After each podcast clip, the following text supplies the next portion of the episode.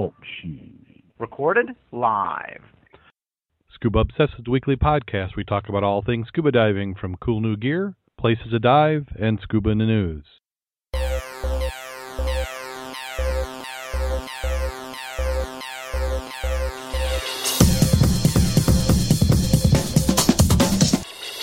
Scuba Obsessed episode 117 is recorded live May 24th, 2012.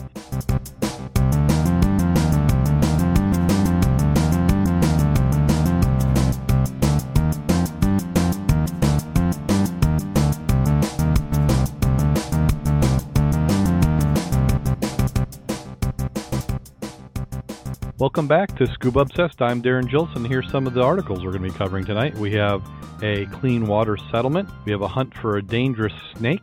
We also have UC-39. And we have follow-up and a few articles from the previous weeks. But before we get started, I'd like to welcome my co-host for this week. First up, we have Mac, our dive mentor. How are you doing today, Mac? Doing very well, thank you. Glad to be here. Excellent. And then we also have Jim Schultz. How are you doing today, Jim? I'm just great, thank you. Excellent, excellent. So the weather's really beginning to turn, a lot nicer than we've been having. We had that little cold spell, and I finally feel like we've crept back into seasonally appropriate weather. Hard to believe that summer is just a few days away from starting, at least as we do it on the holiday calendar. So first up in the news. And this one's a follow-up from one we had earlier in the year. This was the man who, if you remember, he survived the fire by using his scuba gear and tank. Yeah, it's one way to do it. This one's out of Phoenix. This is This is day two of the trial. This is a former Phoenix banking executive accused of setting his multi-million-dollar home on fire. Allegedly because he couldn't afford it. They were hearing from neighbors in the case. One of the neighbors was saying it was a pretty enormous, from what I could call a towering inferno, from the skylights of the house. Martin got out of the house by climbing down a ladder wearing scuba diving tank to breathe. Bird found him sitting in the front of the house. He was sitting down, rather relaxed posture, not coughing at all. And then the prosecutor asked what happened next. He said when the paramedics came, he was coughing rather excessively. Paramedics told me he had smoke inhalation. So it sounds, based on the testimony, they're trying to imply that it might not have been an accidental fire. I like the part where they say he's eccentric. And yeah, eccentric? Yeah. Is that what you call it? Well, you know, arson and rape are the two hardest crimes to get a conviction on, and rape has become easier because of DNA. Well, arson, I think they've gotten pretty good at figuring out when something's been started. It's just trying to prove who did it. Yep, that's it. Detecting it is not hard. Proving a case, most of the time it's a superficial case, and it's difficult to get a conviction on it. Well, we go from... What's that? The insurance companies don't have to pay off when there is question. Oh, really? So they just decide not to pay?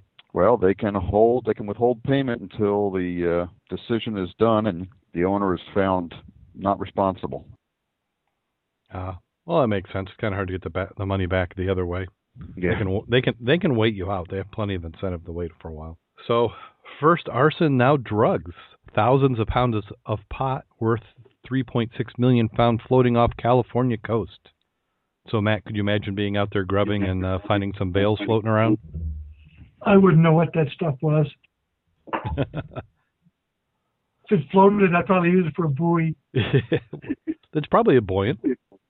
I sure like that boat in the background, though, don't you? Oh, yeah, that'd be a nice one. It looks like a tri-hull, armored-plated sheriff department boat. A department that has some serious income, considering it's Los Angeles. Considering they just got an $8-point-something million haul, right, or $3.6 million? Well, they have to sell the marijuana first before they get that. Well, for medicinal purposes. Oh, of course. Yeah, in California, they can probably just repackage it. Medical marijuana. So it works for me. The haul was reportedly totaled 7,263 pounds.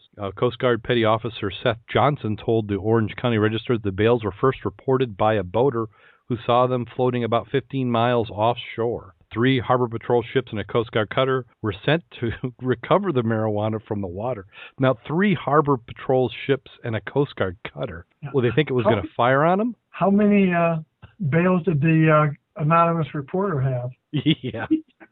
Oh, I'm sorry. That was a finder's fee. That was a finder's fee. Well, actually, that's probably how you do it. What you do is you throw a few hundred bales in one spot and then another 30 or 40 and report them. It had been a great diversion. 4 boats went to the spot where it was reported. You could haul the rest up on the beach. At other events, they dumped bales to get rid of weight if they've been chased. So they're speculating that they might have been dumped. You'd have thought whoever was chasing them might know there was some stuff out there and look for it or run into it. I wonder if this might be an indication that the smugglers have figured out tides and currents. Wouldn't it make sense to be in Mexican waters and put it out, then calculate when it would float north? I like the ones who put the GPS stuff on it, just dump it, and then you go pick it up when you need it. Oh, well, there you go. That might even be better. Okay, this next one's about a movie, but I have no idea anything about the movie or the people in it. And this might be a sign that I'm getting too old. Getting. Well, I like to think I'm not there yet. But this one's from Australia, diving deep for a Gabe Watson flick. Actors Amber Clayton and Billy Miller are delving deep into the roles of the Alabama couple Tina and Gabe Watson for the final movie, Fatal Honeymoons. So any idea who any of those people are? That's not based on that one about that Alabama resident who tried to kill who was accused of murdering his wife in Australia, remember? I believe it is. Ah. He did time down there, and then the folks back here said he should have been charged with murder, and I didn't know it was over and out. That's what it sounds like. Oh, that makes sense. Yeah, Gabe Watson. Yeah, I bet you're right. Didn't connect the two together. I didn't either. I just Googled it. See that? The great book of knowledge there. I'm surprised it worked. Well, we go from allegedly underwater snake to an underwater... is this a fish? No, the dangerous snakehead fish. Yeah, the frankenfish. Hunt begins for the dangerous snakehead fish in British Columbia. So they've got the great snakehead hunt in British Columbia. On Wednesday, the provincial government staff packed up their gear and headed out in an attempt to capture what they're nicknaming the frankenfish. It's purportedly lurking in the lagoon Burn Bay Central Park. Staff will confirm whether the snakehead was in a watershed and determine how many they are. They said a significant amount of time will be spent in the pond Wednesday trying to figure out the best way to capture the snakehead, which has a wide mouth with sharp teeth. Some are speculating that it was released from a fish tank. Well, it can live in a heck of a extreme. If they live in water with temperatures ranging from 0 to 30 degrees C. So anything till freezing. So it's a voracious top-level predator, has no natural enemies, and loves native fish. They can breathe air, survive up to 4 days out of water, can survive longer. That sounds like you, Mac. Say what? That sounds like you. In my younger days. How long can you survive without being in the water? It's about 4 days, isn't it? During the summer, I like to get wet. Well, I think later in the show we'll find out how much you like to get wet, because I think you've been putting the rest of us to shame. Next up is salvage plan for the wrecked Costa Concordia unveiled in Rome. And I've been bad again. I keep forgetting to paste these into the chat room. Plans have been formalized to remove the massive wreck of the Costa Concordia, which lies half submerged off Italian island of Giglio after capsizing in January. So without reading the whole article, they've got a nice drawing that shows what they're going to do. So they're going to build a platform. They're going to create anchors on shore. They're going to use a couple cranes. They're going to weld some pontoons onto it, lift it, and then weld some more. So at one, they're calling those anchors tie-back chains. Huh. They said the first step is stabilize the ship from further slippage down the slope of the seabeds where it rests. They said that will take a year. Then they said this will be achieved by attaching tie-back chains from the submerged part of the ship, starboard side, close to shore, to a structure built nearby. After it's stabilized, a subsea platform will be built along the port side, the non-submerged side, and huge caisson steel boxes will be welded to exposed side of the ship. The caissons will be filled with water. This gives the ship extra buoyancy. Still not figuring how filling it with water gives it buoyancy. The caissons will have the effect of making the ship wider, and the water will add mass, which improves the turning moment to bring it up right now. I believe that. Pulling machines will then be connected to the subsea platform. Two cranes fixed to the platform will pull the Concordia upright, facilitated by the water-filled caisson. The ship will then be flooded. Oh, the ship will still be flooded, so it won't float. Instead, it will rest on the platform. When the ship is upright, the caissons will be welded to the starboard side of the hull. Caissons on both sides will then be deballasted. And after treating and purifying the water within the caissons to protect the marine environment, they'll be filled with air. They said the strategy has been used in both the U.S. and the Royal Navy, but no one has moved a ship of this size. $300 million worth? Yeah, $300 million. That's a big oops. I still think it would make a good wreck. Just slide it on down the hill a little bit and dive. Yeah, it makes sense, but everybody's all wigging out about how dangerous it is. Well, they still may have a hurricane come through there within the next year and take care of it for them. I'm trying to see. Somewhere I read that this company was an American salvage company, International Salvage Union. So we go from salvaging wrecks to robotic fish. So here are the next two. I keep thinking about something like this, that it'd be cool to make these, just send them out and let them hunt for shipwrecks for us. Could report back every once in a while. They have robotic items like that right now they use for mapping the oceans. Yeah, I've seen the ones where it's kind of like looks like a torpedo, and by compressing, it's able to drive through the water. What we need to do is go to some of these high schools that have the robotic teams and tell them how it would be really, really, really good if they made ROVs, and that we could provide stable platforms for the students to go on and to test out their ROVs. Yeah. We know where there's some good wrecks for them to experiment on. Well, yeah, stable platforms.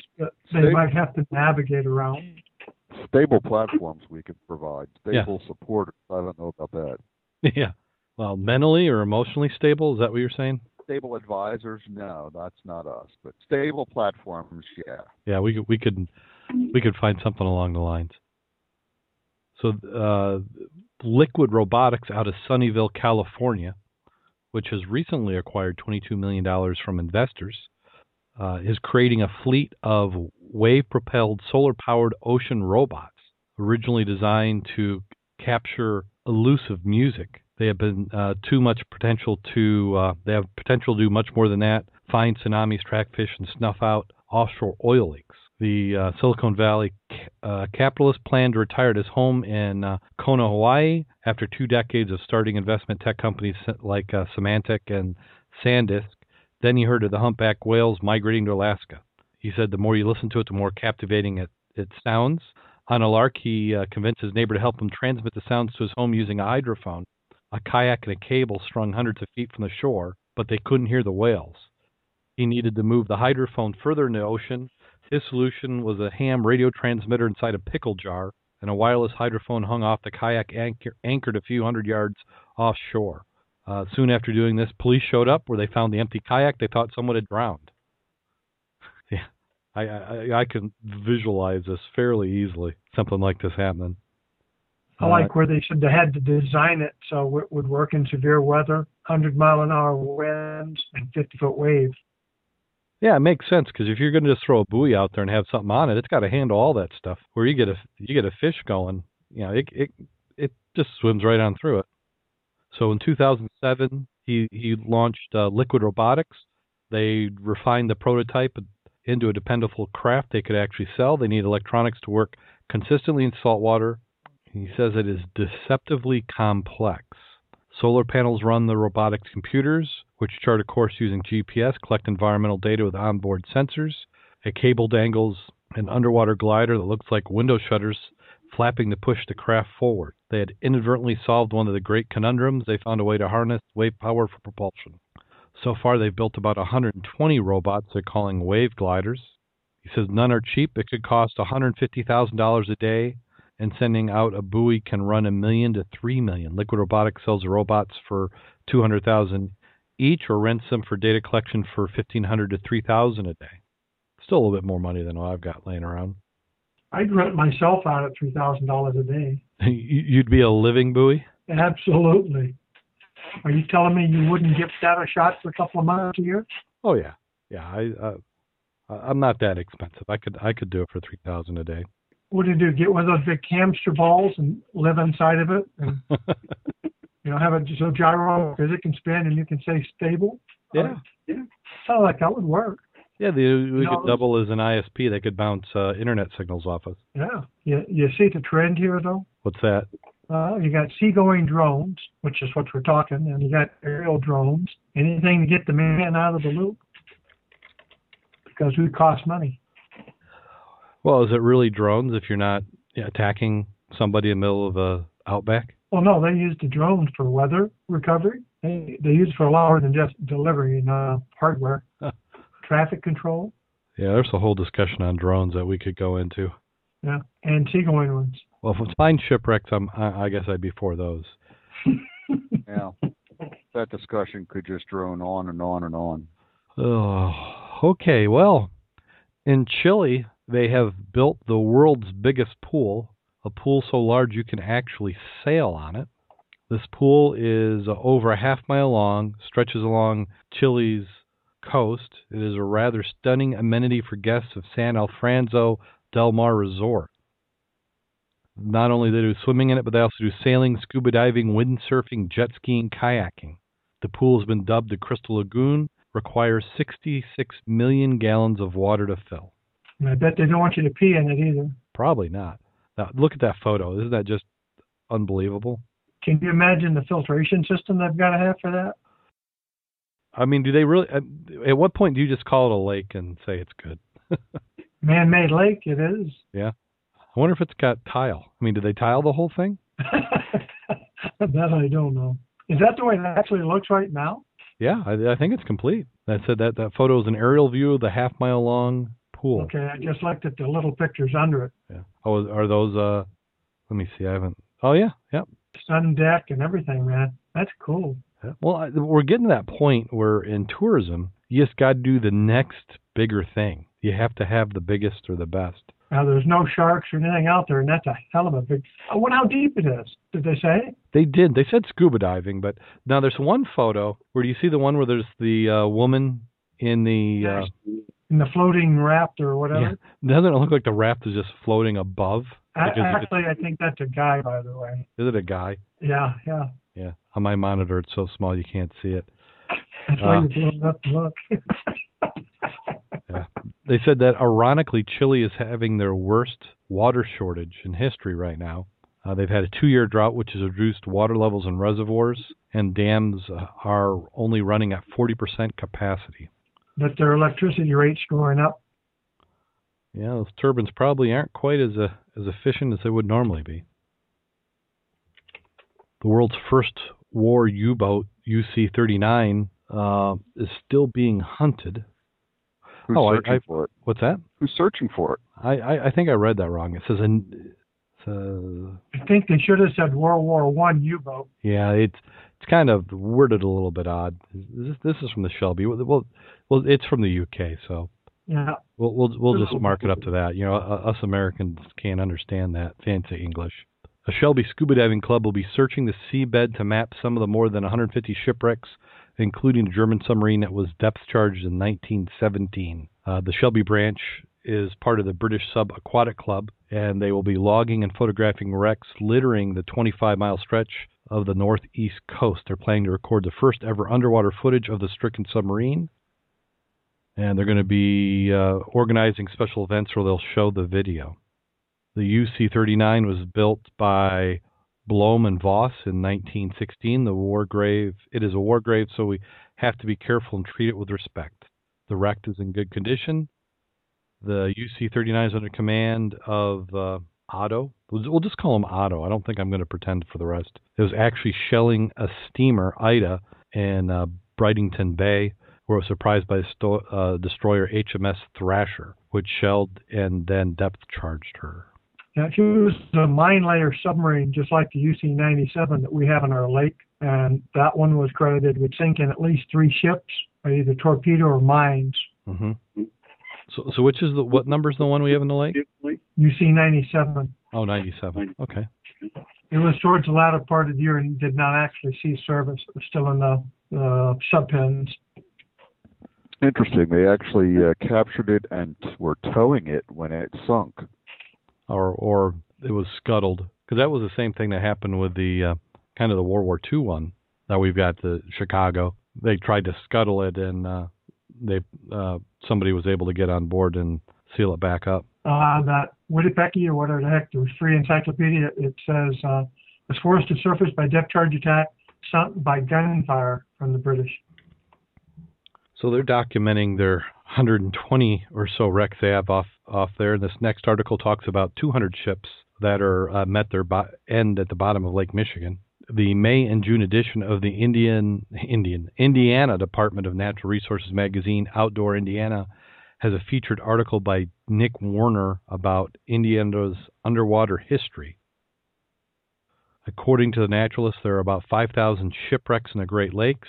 This is more shipwrecks than in the Bermuda Triangle. Between 100 and 200 ships met their grave in deep off of Indiana, the bottom of Lake Michigan. Lake Michigan is about 300 miles long and can be 900 feet deep, and the farthest northern end of the lake. Michigan near Indiana is about 70 feet deep. That is relatively shallow for a Great Lake. They talk about back in the 80s, the attempt to raise the J.D. Marshall, and that brought about state and federal laws protecting wrecks from salvage operations. Now, what was that about? Did somebody own salvage rights and try and salvage it? It's bullshit, but we won't go there because I'll get aggravated and really start dominating the airwaves here. And he's also wrong on his figures. Well, I thought that some of his numbers were a little light. Very light. Tell us what you really think, Mac. No, we'll have one day. We'll just discuss the non-constitutionality of the law in Michigan, especially. To the guy who really found the Huntley. That's the guy who wrote some of the rebuttals to this law. It had a good purpose, but the way they implement it is not the way it should be. We need to do a special. We need to get some experts on both sides and just let them duke it out. Only if we can do it face-to-face. Face-to-face? Yeah. Well, when we give our little presentation on this, we talk about a conservative 8,000 in the Great Lakes, a conservative 3,000 in Lake Michigan. We have at least 300 in the southeast corner of Michigan. Those numbers seem much more reasonable, and like you said, I believe those are all conservative numbers.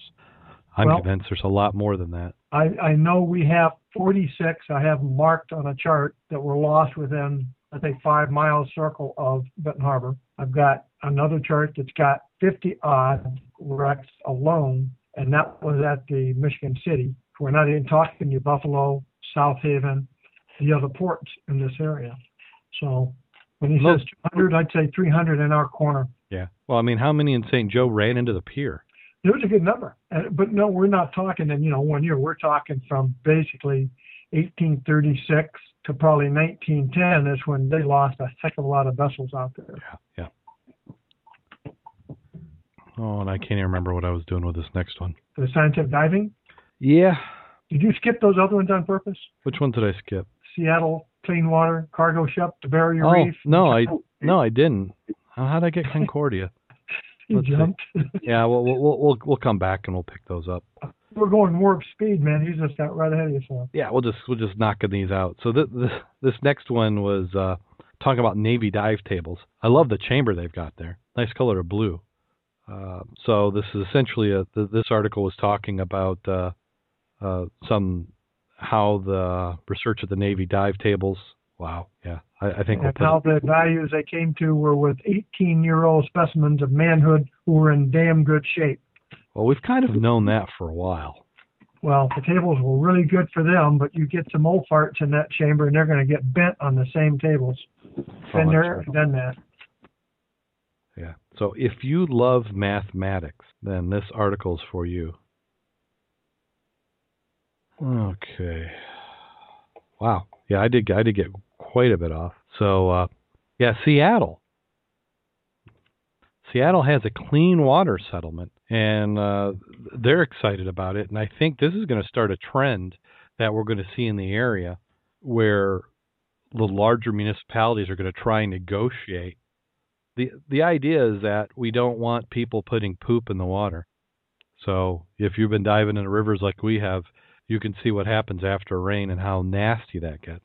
The local towns, where they had mandates of how long they were going to have to clean up their waste treatment systems.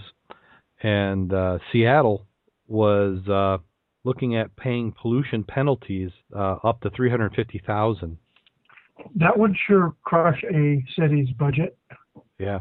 But well, if you ain't got the money to make it right the first time, I don't know what the settlement fee is going to do. Yeah. Either way, you're going to bankrupt a small community. Yeah. Well, I don't think Seattle's that small community. No, but if it applies to Seattle, why would it not apply to everybody else? It applies to all of them.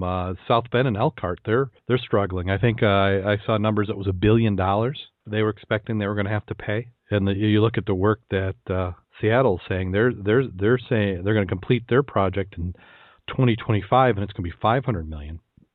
And really, what it comes down to is it's you're tearing everything up and starting over.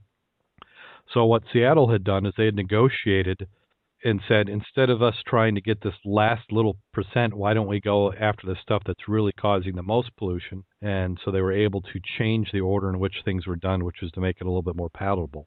Also gave them a little bit longer time to complete the project. So what they're saying is that they had been making improvements. The regional wastewater system had been operating in the 60s. The volume of overflows has been reduced from about 30 billion gallons a year to less than 2 billion gallons a year. Well, it still comes out, you're going to pay the money, whatever it costs, going to the customers. Yeah, yeah, it's going to get passed on. Just what we have in our locale between the Benton Harbor, the St. Joe, and the township waterworks, and the disparity in how much they charge for water, it's amazing. And we're not even talking this kind of issue. No. Well, anything with government, there's so many things that get added and pieced together that you get charged for. You know, they use one budget to offset another budget. I was curious about the water cleaning that a lot of factories and businesses have to do before they return water back to the environment. Oh, yeah. That would be where I would see the people going after first, because big pockets. Oh, well, the thing with that, you don't hear about it. They're already doing it. I know firsthand the amount of testing that goes into that. You know, it's like for example, say you have a bottle of whiskey and you drink part of it and you pour it down your sink at home and that goes out. Oh, no. Yeah, I know the tragedy pouring whiskey down. Why would you ever do that? Yeah. Disinfectant. Yeah. Now, say at a business, you do the same thing, going in the same sewer system, that's illegal. You're not allowed to put that down the drain. At Cook Plant, when you were to have a boil over in your radiator, and the glycol or whatever would get into the drain system, it goes out to the lake like most drains do. Cook Plant can't let that happen anymore, even though it's not part of their recycling water. You know, rain comes down on the parking lot, it rushes into the sewer pipe and up back out to the lake. They actually have to filter that. Oh, yeah. And if they don't filter it, they got to minimize what would cause from that. Like if you change your oil and you spill a quart, you know, a quart of oil in water sure makes it looks like a lot. It is. They actually have booms and stuff there that they would put in front of those outfalls to capture anything like that. Yeah. Well, I've seen instances where the drain water that we've run dyes in just to track where it flows, because a lot of times you think about when some of these storm drain systems were put in, nobody documented where those connect and what they go out to. So we had put dyes in them, and we're trying to look to see, you know, where did they come out? Did they come out the main sewer line? Did they go into a holding pit? Did they go into a creek near the location? So there's a lot of effort, but that happens. The city tests that water that's going in the sewer system, and they're looking for businesses who are putting it in, because they want to charge you, because if it's going to the sewer system, they have to make sure that's clean to a certain percent. So and there's just none's allowed. But I like to say, from the fact of us diving the river, I sure like it a lot clear. If you get everybody upstream of us to pay first, then that sounds like a good deal. Yeah, I'd prefer not to dive in the rivers when there's floaters. Yeah.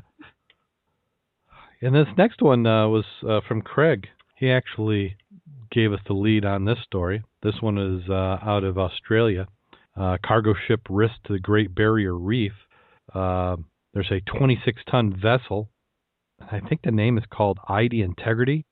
Was en route from Shanghai to Townsville when it broke down near Shark Reef in the Coral Sea, about 175 nautical miles northeast of Cairns.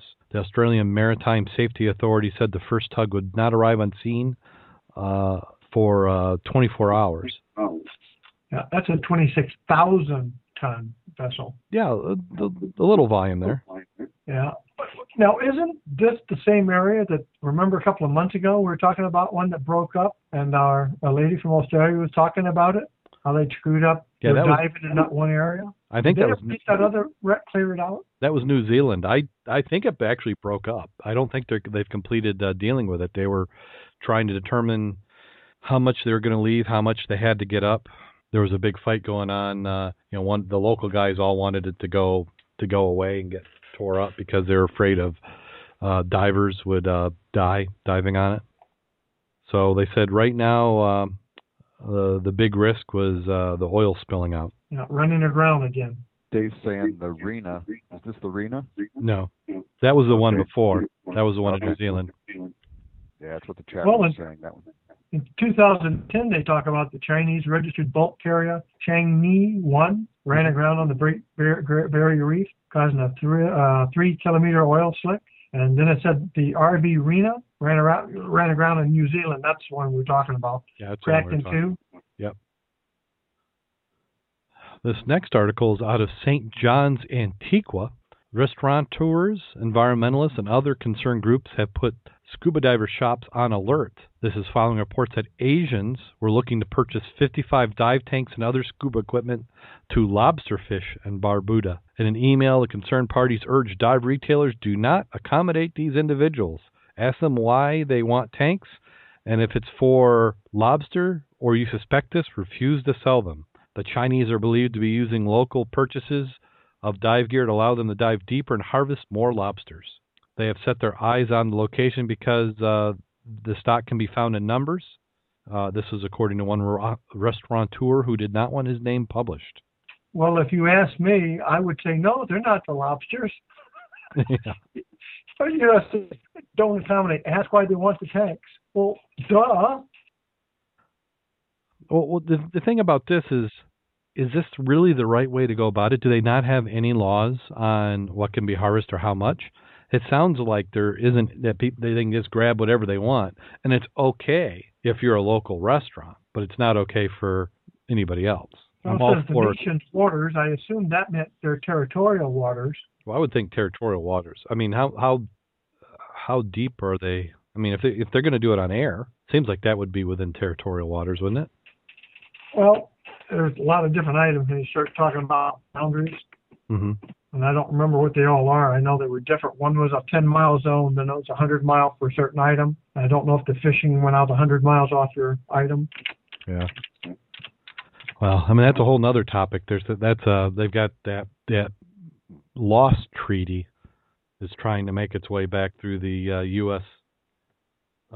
Houses, the Senate and the House again. And that's one that just won't die. It needs to die, but it hasn't. But we'll try not to get too political. But that's been just the theme tonight. Oh, wow. I even got some that I didn't even... I had these notes all messed up. So this one I might not have sent to you guys. Did you have the one on the Skipper Freeze, the humpback whale? Okay. I think we have a 12-mile territorial sea by convention. I just looked up for the Americans anyway. Yeah. Ours, I don't think we claim as much as what the international's trying to go for. The United States voted against the convention. 104 countries officially claimed a 12-mile territorial sea by 1988. Yeah. Yeah, that's like I said, that lost treaty, they're trying it again. Yep. They get political for a moment. It's funny, they want us to sign onto the treaty, but the members who currently have agreed that is the law aren't following the treaty. So why should we even bother signing it if they're not following it? I That's another little sore spot when you start looking at admiralty law versus territorial laws for wrecks and things like that. We are, I think, a bit on the stupid side to agree to something like that that's not in our economic benefit. Oh, just a bit on the stupid side, you say? Yeah, that's the understatement of the evening. Bureaucracy, stupid. Okay, I'm sorry. Yeah. Well, there's benefit for us to enter these treaties. And the thing is, you're seceding your sovereignty by engaging these treaties. Is this another way of having foreign, I don't even say governments. I don't even recognize some of these foreign bodies as being legitimate governments. And you're going to let them steer. UN. What's that? The UN is the one I'm worried about. We're signing on to crap with the UN that is against our Constitution. No. And it's like, how can you do that? Yeah. No, I don't even get me going on the UN either. That's another one I'm not real fond of. I love the idea of the UN. I just don't think it's being done at all practical. But back to Wales, a skipper sightseeing boat in Orkney has been hailed for his bravery after jumping in the water to save a humpback whale. The boat was carrying a group of wildlife watchers across the 40-foot animal, which had become entangled in discarded fishing ropes. The skipper donned his scuba gear, got in the water, and cut the animal free. Yeah, there you go, Don. Good for him. Actually, that scream was because the damn water was cold. I bet. And then they got video of it. So that does it for Scuba in the News. Now, Jim, you've got a GoPro, don't you? Oh, who do we lose? Is Jim gone? Yeah. Well, yes, he does have a GoPro, and we have used it. Someday when they get there, I'm going to say the same thing about the internet I say about highways. Whenever they get this thing eventually finished, it's going to be really good. Well, they always have, what, 2 seasons, right? What, construction and winter? Yeah. Yeah, I've driven in Chicago for 20 years, and I don't think I've ever seen a season where that's not been under construction. Yeah. Well, actually, I should say more than 20 years. Well, I would like to hear other comments from people who maybe have used the GoPro, the Hero 2. Uh-huh. I know SAS is selling those, and they're very popular with skydivers. I know a good number of people are doing other sports that use them. And I think the advantage of buying that over some is you get 2 cases with it, one with the standard lens and then a corrected lens when you're using it for the underwater version. That's all I set mine up. I've got an above water case and a below water case. Now, the 2 cases normal? No, so it comes with 1 case. I just purchased a second case so I could put the underwater lens on it, and I've got one for firefighting or whatever on the surface and one underwater, so I've got a flat lens on the underwater and a fisheye lens on the above surface. I was going to use it last weekend and forgot to put it on, so I guess I'll have to wait till this weekend to try it out. There you go. Yeah, we did play with it a little bit in the lakes. Oh, we had it on during that ice time. Yeah, that worked out well for that. Okay, the chat room is getting a little anxious, so we'll have to get into talking about the dive. Now, let's see, we were planning on going diving last weekend, or I was, but I wasn't able to make it. I'm trying to remember what happened. We were going to go out Saturday morning, but the boat wasn't ready, and we didn't get out till late Saturday afternoon. Oh, okay. So you did get out then. You were able to make a dive on Saturday afternoon. Yeah, Mac and I went out to the Havana. I hadn't been on it at all last year and was amazed to see how much sand had moved away from the wreck and how much more of the wreck was exposed. Wow, that's amazing. So, because I can remember last time I was on Havana, I felt like the Havana was in a hole where there was a lot of sand just waiting to cover it up completely. So that sand's moved away this season? Yeah, it has. There's places where you can almost stick your head in underneath the hull side. So it'll be a very interesting wreck this year. A lot more exposed. I don't know, Max, you see any anchor chain, but it wouldn't surprise me if we do see anchor chain this year. Yeah, I did not notice it, but we did put up a post on the club site and included that a 4-man side scan of the front bow of it. And what surprised me was the crag muscles. There are sections in the middle of the hull that now have decking that are actually clear. Yeah. There was a heck of a lot of dead fish around it, too. And there were a good number of dead gobies, and they're probably like 6 inches and turned purple. When I start seeing them turn purple, I know they're dying. I didn't realize they got that large, but we saw a good number of them out there, and we did get the obligatory golf ball too. Oh, you did get a golf ball, good. Oh, we got a couple of them, actually. Oh, it counted then. I'm always amazed. That wreck has a golf ball every time I've dove on it. And it's miles away from any golf course, stream, anything. Yeah. Well, there's more golf courses now than there used to be, but either way, it's they got to travel. I just picture the lone golf ball, searching through the lake. Now, Mac, there's an idea. We need to get the golf balls to have GPS transmitters in them or something, and you just throw them in the just throw them in the water, and they'll eventually all collect around every wreck. That's true. We wouldn't have to go searching. We just so what we do is we make two shots together. That's where wreck is. You know, we need to test that idea with a hamster ball type of sized object. You know, something maybe a foot in diameter that's a little heavier than neutrally buoyant, and you put that in there, and you just let it go for a while, and when it stops moving around, then you figure it's found something, and you go search for it. I think we may be onto something. Sounds possible. Now looking on that GPS, or not GPS, but the side scan you did at Havana, how would you ever pick that out as being a wreck? You practice. Jim and I went up, I think it was Jim, when we went up to Sheboygan, remember, in the bay? Yep. And we're actually going through, because it was on its shallow, like 30 feet. We get some lines, we anchor, go down and look at it, and then come back up and look at the scan and try to correlate what we saw physically with what it looks like. And just because it's an S line, that doesn't mean it's not a log that's 50 feet long. Yeah, that was nice up there. We could physically, there was a lot of places we could just look down through the water to see what we were seeing on the side scan and could correlate it. And then there were other times where we, like Max says, we would see something, go back, paint it from two or three directions, drop an anchor on it, and go down to see what it was. I mean, that's basically how we found Max Rack was, we knew something was there, and we kept side scanning it and seeing something that didn't look normal, and then just anchored, did a line sweep, and sure enough, there it was. I mean, there very little of that wreck ever shows up on a side scan.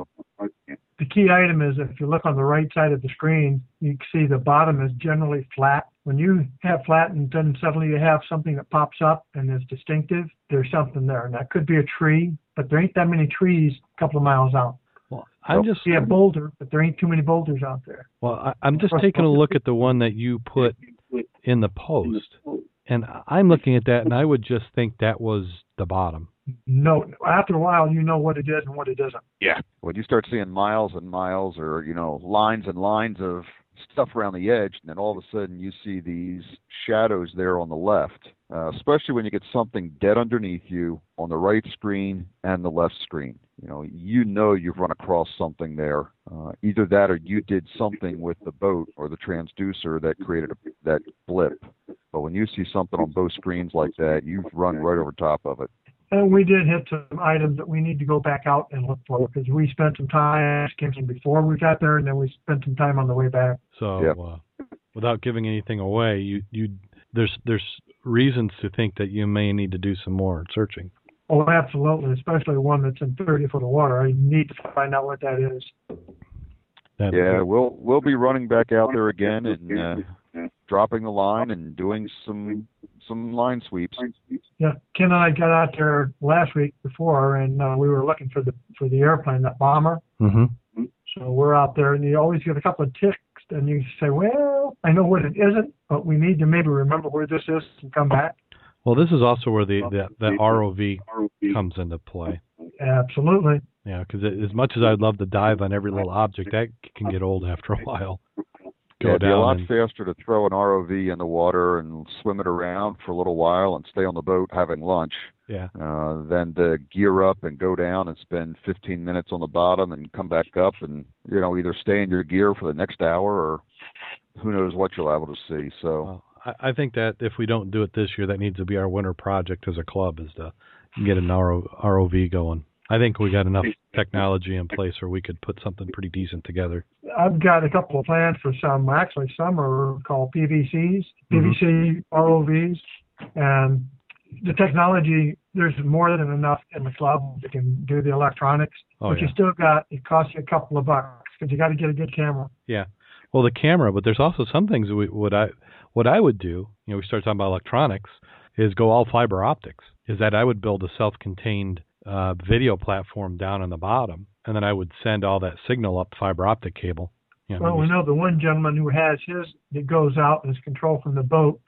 It has a trailing line to the surface, and from that, because it can be away from the boat, so there's no connection, and then that broadcasts to you. But with the trailing wire, it can also have its GPS signal interpolated for the angle, so they know where it's at when they find or see something. That's pretty neat. Yeah, here I just pasted a link. I'll give this to you guys as well.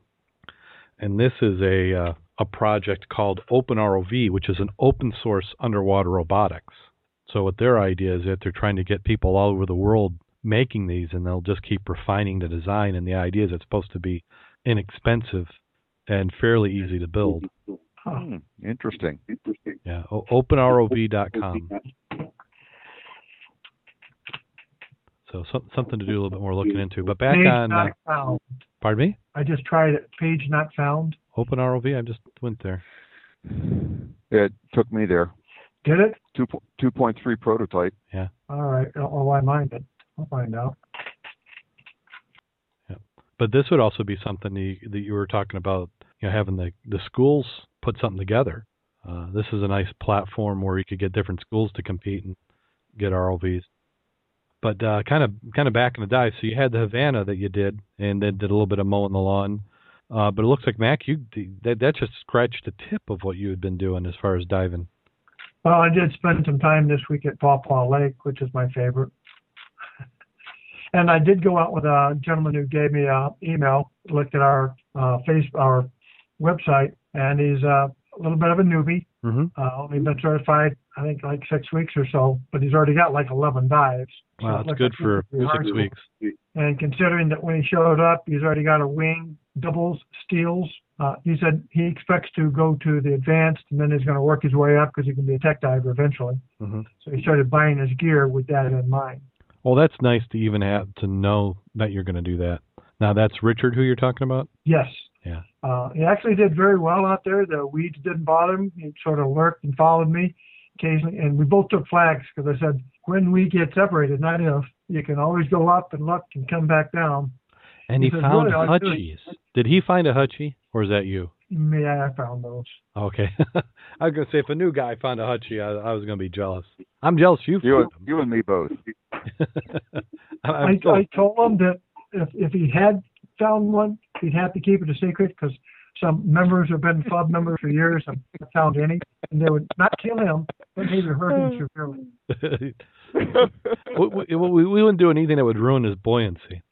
The two that are there were on top of each other, right off that freaking pier to the right where I found that. Oh, you got to be kidding me. No, I am not. I think those suckers grow there. They have, because how many, you and I have dove there so many times. I've got 7 hours of bottom time, I think, just at that pier. Oh. It's off to the right. You know that first house to the right where their dot comes out? Yeah. Straight out from that one, and 8 foot of water, right in the middle of the high weeds is where I was at. Yeah, well, that makes sense if it's in the weeds. Now, how was because they had poisoned the lake, how did the vegetation I've seen look? Absolutely, I think they fed the damn things. Last year when they poisoned it, you saw immediate results. Uh-huh. It ain't working, buddy. Well, maybe they're getting resistant to it. I was out there today, and a couple of other places I was at, I went over there by the Wigwam. Mm-hmm. That's between Fire Lane number 3 and 4. And you're talking 8 foot weeds in 10 foot of water, and thick enough that if you didn't cut them as you went through them, you were going to be there. And if you struggled, it would tie you up like crazy. If you didn't go really, really slow, you were going to stay there for a while. So you hit that and Pawpaw, then you hit the Fire Lanes. And the fire what I'm doing is diving fire lanes, trying to get access. I'm doing that program on Treasures of Pawpaw, and I'm trying to continue around it, so I've gone through most of it, and then try to correlate the pavilions with what I'm finding and what the bottom terrain is.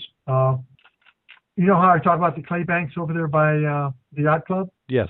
Yeah. There's another one I ran in today over there by Fire Lane number 4. You're in 10, 11 feet of water, and at the berm it goes quite acutely down another 6 or 7 feet. And it's got the holes in the side, so when you go by, you're waiting for the arm or the moray reel to come out and get your body. But you got clay banks on that side too. Well, it kind of makes sense that the geography would be pretty similar. And you did look at the treasure, so you can see I've been pretty lucky on Hutchies this week. Yeah. I told him. Let me see. I'll have to paste that link. 71 degree plus, watermill, 10-foot vivs, and fish. I'm actually getting game fish that hang around me. I started to take a can of squeezy cheese so I could feed them and play with them, but I don't have a camera. If I did, I would have done that today. And I've met some nice people out there letting me dive off their property, which is nice. Boy, you keep finding fins, though. Oh, you're looking at the treasures? Yeah. Yeah, nice fin. Yeah, I think I kept the one because, oh, did you see the one with the bucket? That was the 18th. That was from Friday. I really am pissed because that was a beautiful bucket, intact, with the handle. But when I brought it up, it had swollen and had broken the bands. If that hadn't happened, that would have been a pristine, antique bucket, to say the least. And that one above it, which has got that reel, those are 1930 brass reels that are cleaning up very nicely. They're going to be keepers just by themselves. Because those are the ones that had the steel tips and everything with the handle, all brass. They were really nice. You know, Mac, we can probably get somebody to make up a iron band to put back on that bucket as it shrinks back down. As it dries out and shrinks, you could get an iron band made up for it, and you'd really have a nice keeper there. Yeah. I did not toss that one away. But I imagine you kept the Hutchies too, right? Yeah. Well, I did give the new guy one. That's fair. But I said, but it had some defects in it. It wasn't a good one. It was a plain Jane. Uh-huh. But that whiskey bottle was 2/3 full today. I kept that one because it had the metal screw top, not plastic. So I know that's an older one. And that little item by the mask and the fin, that's a clump weight. I hadn't quite seen one like that. That would be good for a buoy weight, a light buoy weight. Now, what did it say on the milk bottle? That's nice, and that's another one for the museum. That's a water delete one. If you click on it, it blows it up. Yeah, let me see if I can click on it again. Oh, there it is. Yeah. And then I'll shrink back down, but it's the water delete one. And so they wanted some of those at the museum, so I got a bunch of those. But I got the ones with the guy milking the cow on it. Uh-huh. They like those a lot more, though, so I'm giving them some of each. Oh, so you had some of those with milking the cow? Yeah. When did you find those? And then that black one, even though it's got a seam black from the inside, it is very decorative. I have got to get that clean so I can take a picture of it. It is very nice on that one side, and on the sides of the flat sides, the back is clear. And it's got etchings and all sorts of fancy stuff on it, so I'm really anxious to get that done. Looks like you got a 60s pop bottle, that old Colony. Yeah, I hadn't seen that before, and the silkscreen wasn't bad on it. No, it has to be somewhat new, but I don't recognize the brand. Right. Well, Rich was out there, and he picked up some cans that were nice, because he's sort of a beer connoisseur from the collecting, not drinking. And one of the cans he got was not even rusted. It almost looked bronzy, and he wasn't familiar with the label. I can't remember what it was right now, but it was a keeper because it wasn't rusted. Hmm. So yeah, he did good too. Yeah, the beer cans, anytime I find them, there's like there'll be one pretty shiny side that you'll see up, and then the bottom side is corroded in the bottom. Yeah. But yeah, boy, it looks like you had an excellent haul of bottles. I left some stuff down there for you guys. Well, I figured they're probably going to be a nice little pyramid stacked up of junk. Yeah, like Max discards. Yeah, Pepsi with the silkscreen falling off. And things rust because you pull it up, like you said, the bottom is rusted out. You bring it up. There's a couple of milk cartons. You know the old milk cans? Yeah. I left those standing up, so don't get your heart racing until you go to the backside. And when you find that crock that's sitting there in the dirt, when you pull it up gently with the handle, the bottom's missing. But it tells you there's something there. So I try to get him the same way that if you find a bottle, a good one, you stop and you do a 6-foot circle because chances are you're going to find another one. Yeah. Because his drinking buddy probably threw one at the same time you did. Very nice. Still got to get over towards Detroit. They got different bottles over there. Yeah, we're gonna have to get with Rich and Dave and do some bottle hunting over there. We just gotta put some dates on the calendar. Dave's become a diving fool. I'm just nothing. I'm just a shadow of him. Oh. Definitely want to get over there and do that. Yeah, so we're going to have to do some of that. We need a St. Clair dive. even if it's an overnight real quick one, and dive our butts off the next day. Yeah, I think so. I think so. So that's the diving that you did. So what's coming up on the dive plans? We mentioned now, Jim, you're off tomorrow, right? I am off tomorrow. It looks like it's going to be pretty windy tomorrow, so I'm going to use that to do a little more maintenance and work on the boat. And then Saturday, Sunday, and Monday, I would plan to get wet every day. I just need somebody to go with me. I got to get a jump in there this weekend, but whatever day is not the windiest. I may have a diving job on Sunday, so I'm planning that by ear until tomorrow. Well, this is the Moorhead City dive that I'm missing. We've got a big project going live midnight at Saturday night, and as I still don't know what my schedule looks like, I have an idea that I won't be actually working, but I will have to be available. So I'm not sure yet. We saw Jim out there, Kleeman out there when we were scanning, didn't we, Jim? Yep. Oh, really? Yeah, he and his family were out cruising around the lake Saturday. Oh, cool. Yeah, so it means he's got his boat going. Yeah, I talked to him this week, and it sounds like he was thinking about doing the Ironsides on Sunday. Yeah, Bob's talking about going up there Sunday. So that's why I was thinking maybe I'll haul my boat up there Sunday, too, if we've got anybody to go. If not, I may just ride out with those guys. Yeah. But Saturday, my plan is Saturday hit the Havana again, get the buoy up. What I'd really like to do is get out the Max Rack either Sunday or Monday. Mm-hmm. But we'll see who's available and who wants to get wet. Yeah. Now, where is air available on a holiday weekend? What's Wolf's hours like? Don't know what they'll be open Monday. They'll be open Saturday night, and I have access to some air. Uh-huh. So if you're diving with me, I can make sure you get refills. Yeah, that's probably the other thing, is just pacing myself. So, but yeah, I should know a little bit better tomorrow. But I'm expecting I have to. Well, I'm going to be working Monday at some point. So Monday is going to be, unless I can pop in and skate out real quick. My schedule is flexible, so whenever I can get the most people available who want to get wet, we'll accommodate. Yeah. Yeah, because I haven't been on the Havana yet, and I also haven't been on. Well, I haven't been on the Ironsides yet, and I haven't been on Max Rack. Oh my gosh, who would have thought nobody had been out to Max Rack here at the end of May? Yep. Yeah, I'm thinking I may leave the boat in the river somewhere instead of hauling it back and forth all weekend. Mm-hmm. That makes sense. Either that, or do you don't have a good place to park it? Not really, but I probably could find one. Yeah. For the weekend, I may just find a slip and borrow a slip or rent a slip. Yep. So stay tuned for next week. I bet we have all sorts of diving stories. Oh, then Mac, I gotta get your light back to you. I'm sure I'll see you in the near future. Okay. So. Want to thank everybody for listening, everybody in the chat room. You can go ahead and follow us on our website, scoobobsessed.com. We're also on iTunes. Also, Stitcher Smart Radio. Make sure you give that a try. If you have a good high-speed connection on your phone, you can listen to the program live.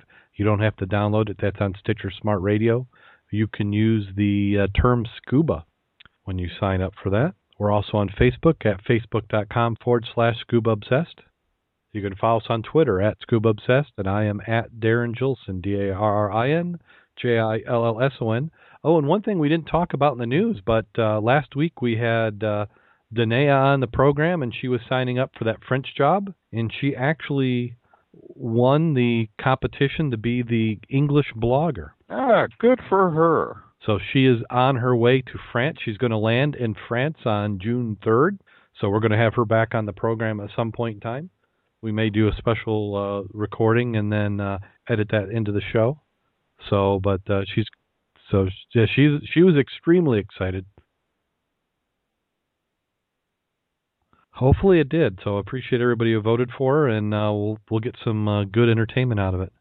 Oh, let me see. Boy, I, at this point of the show, I always say I feel like I'm forgetting something, but I think what I'm forgetting is I need to do more diving. Well, it's We've talked about news. We've talked about dives. We've talked about planning dives. I guess the only thing left is the last thing. It is. And this one is exceptionally bad. All right. I'm glad we stayed on for it. Yeah, yeah. Oh, there goes. There's somebody just dropped off the chat room, so they know when they get away. Dave's asking if it's a bad Ohio diver joke. I didn't put Ohio. There's no Is there a good one? Ohio divers. You know, there's just Ohio divers. Isn't Ohio landlocked? Do they have water in Ohio? Yeah, Toledo. They get to touch the Great Lakes, you know, up north. Yeah, didn't we have that Toledo wharf or something to get that taken care of? Can't believe we left them with some access to water. You know. I mean, Michigan, we didn't have enough water. We need more. Okay, so I can't delay, stall, whatever any longer. So here we go. Here we go. And I love the beginning of this one. Any time you have this beginning line, and you'll pick up and see what I mean. A scuba diver walks into a bar, sits down, and orders a drink. Hey, nice tie, comes out of nowhere. He looks up to see the barman to see if he's saying anything, but since he was on the other side of the bar, the man just ignores it. Hey, nice shirt. The man looks up again. The barman is engaged elsewhere. Hey, nice suit. The man calls the barman over and asks him why he keeps talking to him. It's not me. It's a complimentary peanut, says the barman.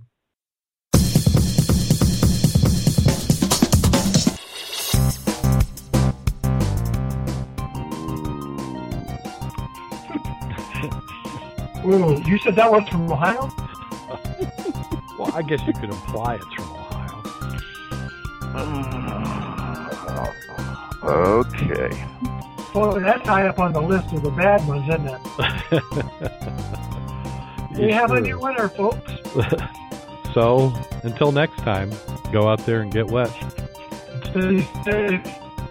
And remember, no droids were harmed in the making of tonight's show.